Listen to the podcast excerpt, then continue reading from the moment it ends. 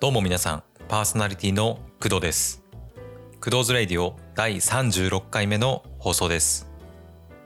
今回はちょっとね、いつもとは全然雰囲気が違うテーマについてお話ししていきたいと思います。で、おそらくね、まあタイトルも結構物々しい感じになってるかと思うんですけど、えー今回はね、今ちょっと死んでしまいたいとか、自殺したいとか、人生がもう嫌になったとか、もう人生どうでもよくなったみたいにね、考えている人たちにぜひ聞いてほしい内容となっています。えーというのもですね、えー現在台本を書いているのが、えーとまあ、8月29日になるんですけど、えーもう少しでね、まあ、9月になりますよね。で、えー皆さん9月1日っていうのがどんな日かご存知でしょうか？えー Google なんかでね、まあ、調べればいろいろまなんとかの日なんとかの日みたいな感じで出てくるかとは思うんですけど今回お話ししたいのは、まあ、そういった記念日のお話ではありません、えー9月1日っていうのは統計的に見ると子どもの自殺っていうのが一番多い日なんですね、えー私は専門家ではないのでえーなぜ9月1日に子どもの自殺が増えるのかっていう、まあ、本当の理由というか科学的な根拠みたいなことはちょっと分かりません、えー今年はね、まあ、コロナもあっていろいろ学校の事情もま違ってくるとは思うんですけどいじめだったり、まあ、経済的な理由っていうのが子どもがまあ自殺する理由としては多いみたいです。えーちなみに子供と大人ではね、まあ、自殺する自殺するまあ理由っていうのは少し違ってくるみたいですね。えーで、えー私なりにこの時期にね、えー死にたくなってしまう子供たちが多い理由っていうのを考えてみました。えーおそらくなんですけど8月いっぱいでね、まあ、夏休みって大体終わりますよね。でその夏休みが終わって9月1日から学校が始まるっていうタイミングがやはり関係しているんじゃないかなっていう関係しているんじゃないかなっていうふうに考えています。やっぱりね、うん、長いな休みのね状態からいきなり学校に行かなきゃいけない状態になるっていうね反動があるんじゃないかなっていうふうに考えたわけです。で子供だけじゃなくて、まあ、大人もそうだと思うんですけど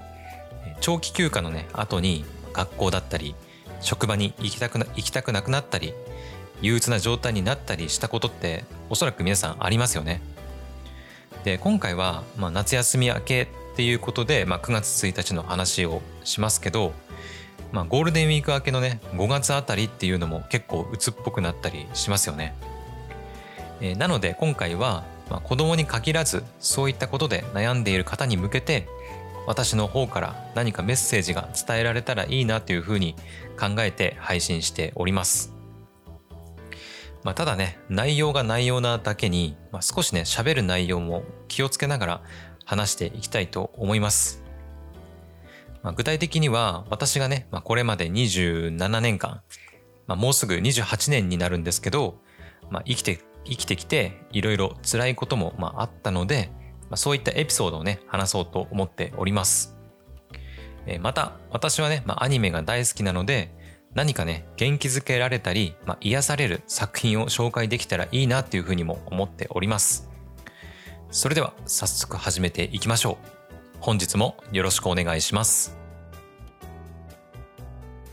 この番組はフリー BGM ムズムズと声フォントスタジオの提供でお送りします。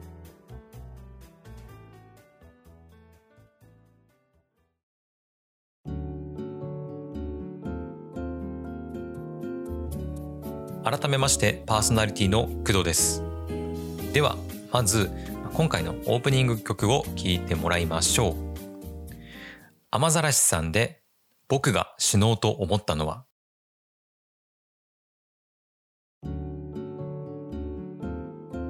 はい。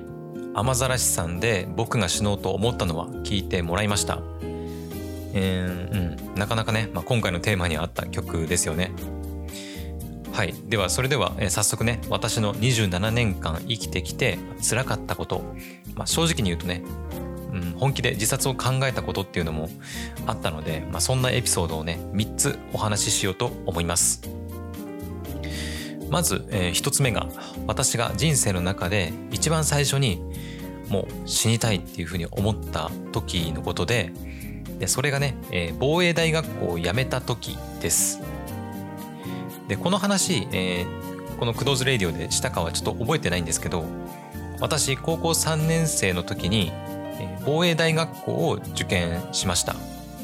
で防衛大学校っていうのは横須賀にある自衛官のエリートを育成する大学のようなところです。で、なんやかんやあって、防衛大学校に合格することができてで高校を卒業してそのまま防衛大学校の方に行きました。で防衛大学校には入学式の前に1週間ほど体験入学みたいなものがあるんですよね。えつまり入学したい人っていうのは入学式の1週間前から防衛大学校に行くことになります、えー、まあ、結果を言う結果だけを先に言うと私はね、まあ、その1週間でもう防衛大学校の生活が嫌になってしまったんですよねもうね先輩はめちゃくちゃ怖いですし常に集団生活なので常に誰かに見張られているような、まあ、状態でまあ何かのね、まあ、訓練がきついとか、まあ、そういうのではなくて、まあ、生活していく環境自体がもう嫌で嫌でもう耐えられなくなってしまったんですよね。えー、それで入学をねもうやめようとしたわけです。え、ちなみにね、え、その体験入学っていうのがちょっとわからないですけどの、え、1週間っていうのはま、本当に防衛大学校に入りたい人たちっていうのを、まあ、ふるいにかけるっていう目的もあるみたいで、ま、結構ねそこで辞めていく人っていうのも多いみたいです。まあ、私もそのうちの一人というわけに一人というわけにそのうちの一人というわけでございます。うんえー、で、えー、まだね、まあ、当時高校卒業したばかり、えー、ですから、まあ、両親にね、まあ、連絡しないといけないということで、まあ、せっかくね、まあ、協力してもらって、まあ、合格してで入学しようとしていた学校っていうのを、まあ、1週間もね経たずに辞めたいっていうふうに、まあ、両親に話したわけですよ。でそしたらね、まあ、なんとなく想像つく方もいるかとは思うんですけどもう両親からね猛反対されました。えー、しかもね、えー、私の両親っていうのは、えー、父も母もえー、両方とも元自衛官なんですよね。でそれもあってもう絶対にやめて帰ってくんじゃねえぞみたいな感じでもう言われてしまってでもう本当にねもうどうしようかなっていう感じだったんですよ当時は。で本当にね、え精神的に追い込まれていてで実家には帰れないしでこの防衛大学校の生活はもう耐えられないしでもう自分はねどこに行ったらいいんだろうっていう感じで悩んでました。うんまあ、いや悩んでいたっていうよりは本当に絶望していたっていう感じですね。で両親との電話ももうずっと, えと男ですけど、まあ、泣きじゃくりながらも電話して、うん、怒られてましたねずっと。で結局、えー、親なんとかね親が折れて帰ってこいみたいな感じになったんですけどもうでも帰ってこいって言われてもなんか帰りたくないですよね。うん、でそんなのねもう帰ったら帰ったでも何言われるかわからないですし、うん、どういう顔して親に会えばいいか全然分かりませんでしたね。えー、なのでもうなんだろうもうねこのままどっかにね消えてしまいたいっていうふうには思ってました。うん、本当にねあの時はもう精神的に結構ギリギリな状態でもう本気でね、死にたくなってましたね。うん。はい。で、防衛大学校で、えー、まあ、死にたくなったお話は以上になります。えー、続いてのエピソードは、え、初めてのアルバイトの時のお話です。で、先ほどの、防衛大学校を辞めて帰ってきた後の話になります。防衛大学校を辞めて帰ってきて、その後1年間浪人して大学をね目指すことになったんですよね、まあ、つまり浪人生っていうことですねで浪人生だったら勉強だけしとけばいいかなっていうふうに思っていたんですけどでうちの両親はね、まあ、そういう感じではなくてアルバイトをしながら働きながらね勉強しろっていうふうに言われたわけでございます。でそれで、まあ、しぶしぶアルバイトをすることになってでそれがね私の人生で初めてのアルバイトになりました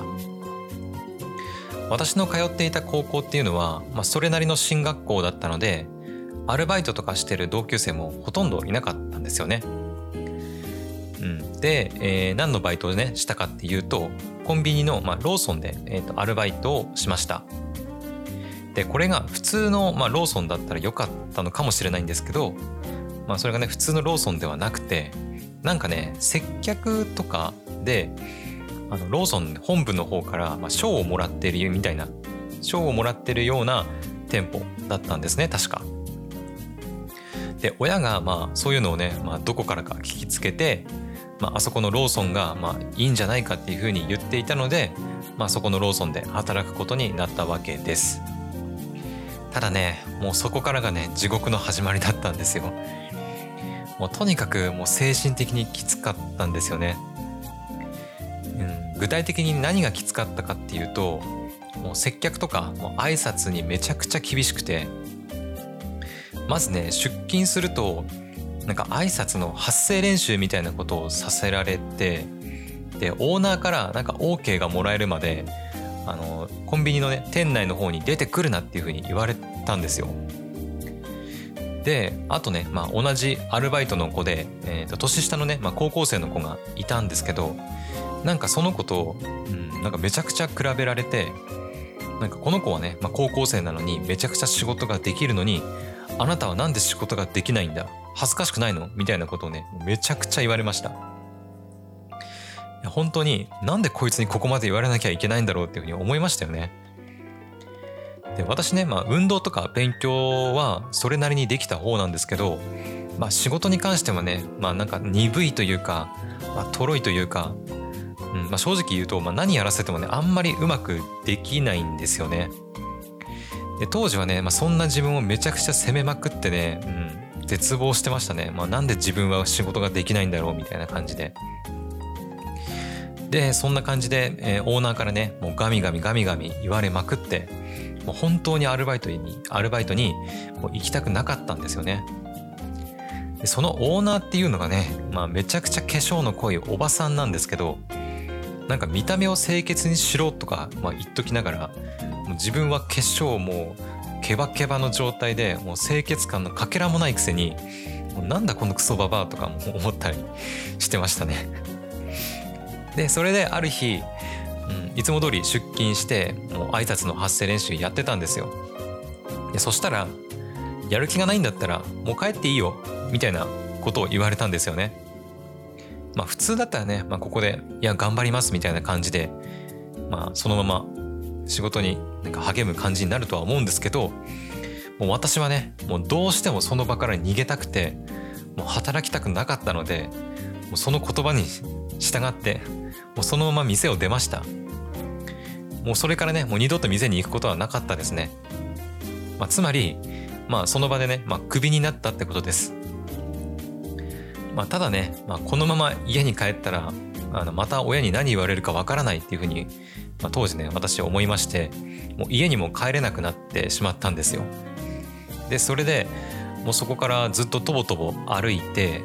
近くのね、まあ、大きな橋のところまで歩いて行ったんですよ。で私その橋っていうのが私の地元では、えー、結構ね大きな橋で橋の一番高いところから、うん、おそらく下の方までおそらく50メーターくらいはあるんじゃないかっていうぐらい結構大きな橋なんですよね。で港にある、えー、橋で下は海になってるんですよ。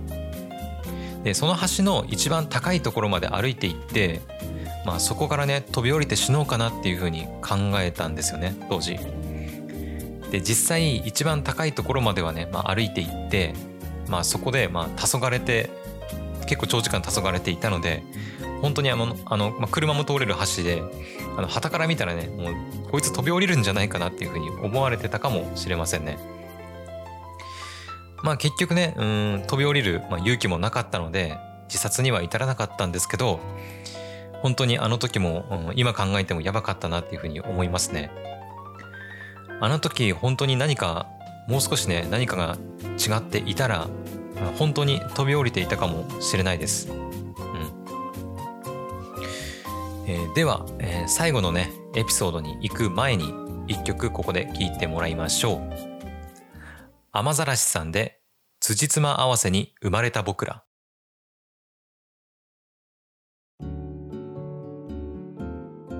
はい。この曲はね私が思い悩んだ時に結構聴いている曲です。特に歌詞がねすごい考えさせられるのでよかったらね歌詞をじっくり読んでみてほしいなというふうに思います、えー、では最後のエピソードです、えー、最後はちょっと汚い話になるんですけどうんこを漏らした話です、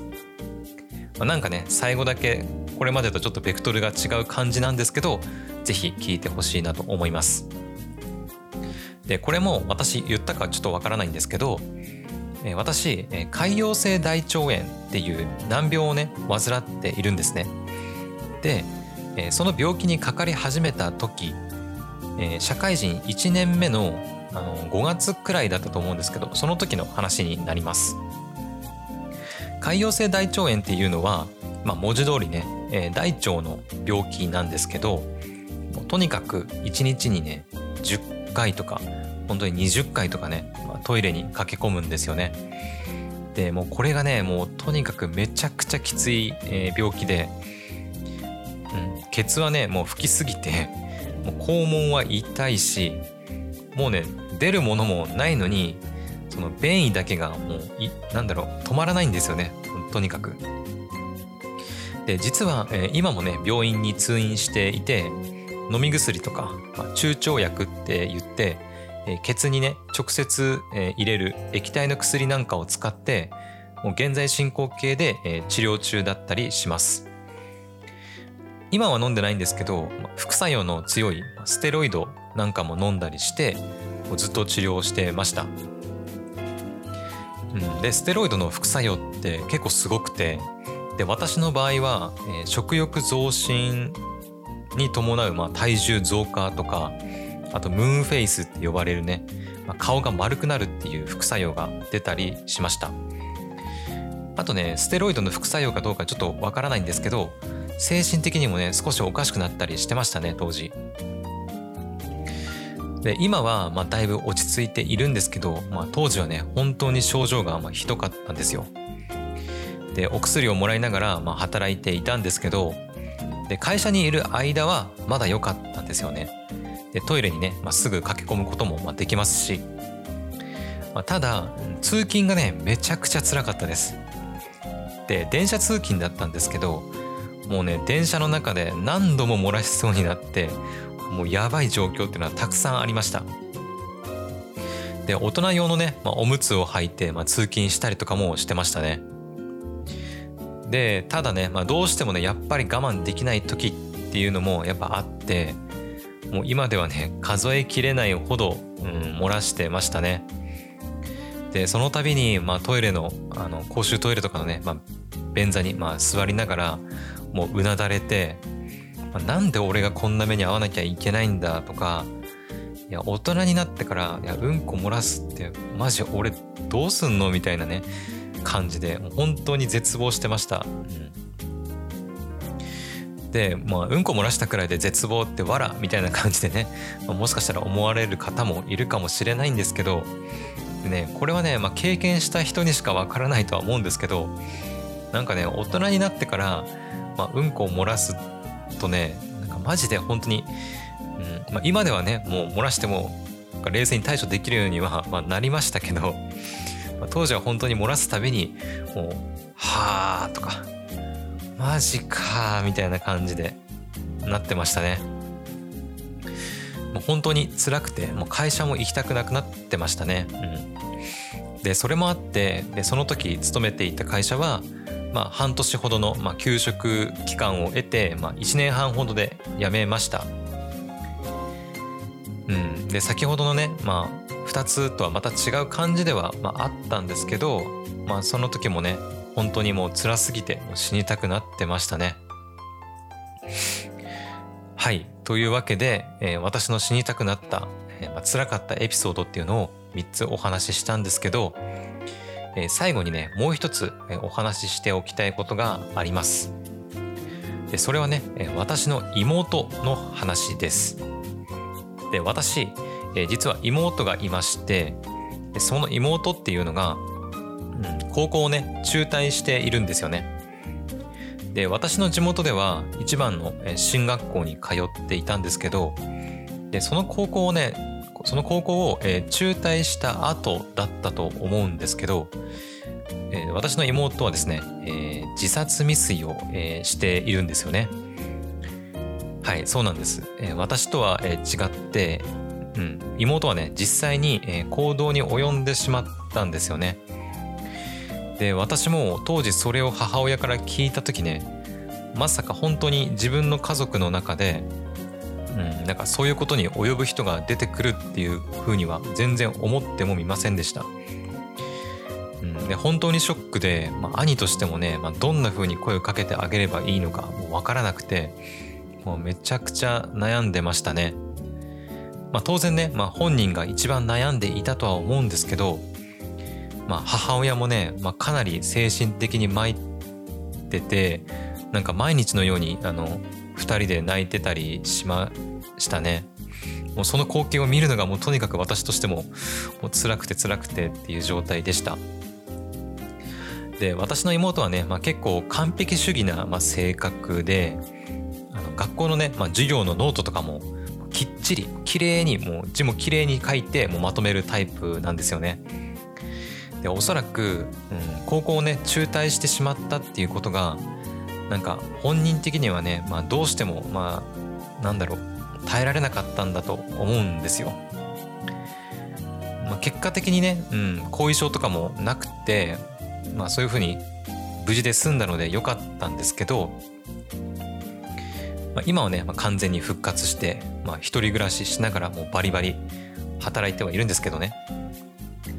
まあ、本当にね、うん、私の妹にもね、まあ、そういう経験があるんだっていうことをまあ、今回皆さんに聞いてもらって、まあ、こういう人間もいるんだよっていうことをね、まあ、知ってもらうことで、まあ、何かしら皆さんの心の支えになればというふうに思って今回話してみました。はいというわけで、えー、全部でね、まあ、4つ話してみたんですがいかがだったでしょうか、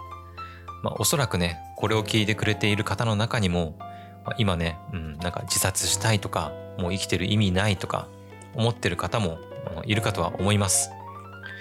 私もね、まあ、これまでに、まあ、今回話したこと以外にもね多くの、まあ、辛いことっていうのはたくさんありました。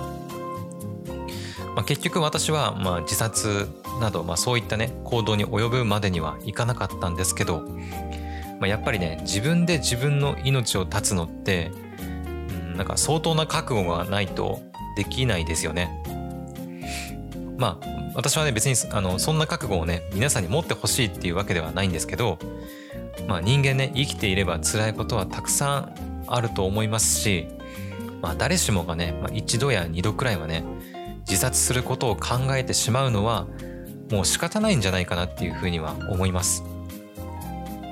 まあ、海外のことは分かりませんがこの日本っていう、まあ、国で生きていれば、まあ、そうそうね外部から命を脅かされるってことって、まあ、ほとんどないと思うんですよね。まあ、なので、うん、これを聞いてくださってる皆さんももう生きて頑張っていてほしいなというふうに思います。まあ、むしろね、うんまあ、頑張らなくてもいいとも思います。もうとにかく、まあ、今生きているだけで素晴らしいと思います。まあ、だからあんまりね自分を責めずに今生きている自分を褒めてあげてください。以上、えー、死にたくなってしまった君たちへ工藤からのメッセージでした。それでは最後に一曲聴いてもらいましょう、えー、最後も雨ざらしさんの曲です、えー、私の妹も雨ざらしさんの曲が大好きで、まあ、当時ねめちゃくちゃ励まされたっていう風に、言っていたので悩んだ時はね雨ざらしさんの曲を雨ざらしさんの曲を聴いてみるのもいいかもしれません。それでは聞いてください。雨ざらしさんでエンディングテーマ。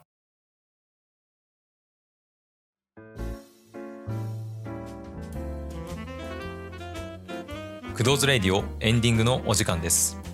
クドーズレイディオでは皆様からのお便りを大募集しております。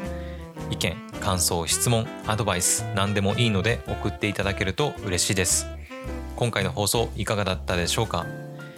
え今回は、えー死にたくなってしまった君たちへ、まあ、工藤からのメッセージを話してみました。まあ先ほどね、まあ悩んだ時は雨ざらしさんの曲を聴くといいっていう話をしたんですけど、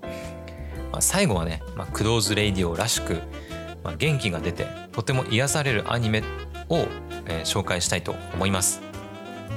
でそれは「アリア」っていうアニメです。で詳しいことはねまあ別の回で、まあしっかりと紹介したいというふうには思っているんですけどえーこのアニメはね、まあ、私が見てきたたくさんのアニメの中でもナンバーワンの究極の癒しアニメです。主人公の、うん少女たちが、えーウンディーネというふうに呼ばれるプロの水先案内人を目指すお話なんですけど本当にね生きていく上で大切なことっていうのをたくさん学ばせてくれる作品になってます。なので今ね精神的にもなんか肉体的にも疲れているという方には、まあ、ぴったりの作品なんじゃないかなというふうに思います。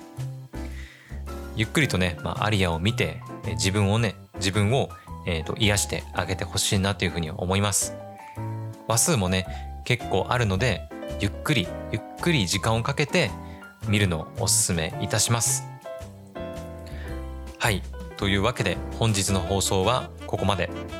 それでは皆さん次回の放送でまたお会いしましょう。お相手は工藤でした。バイバイ。この番組はフリー BGM ムズムズと声フォントスタジオの提供でお送りしました。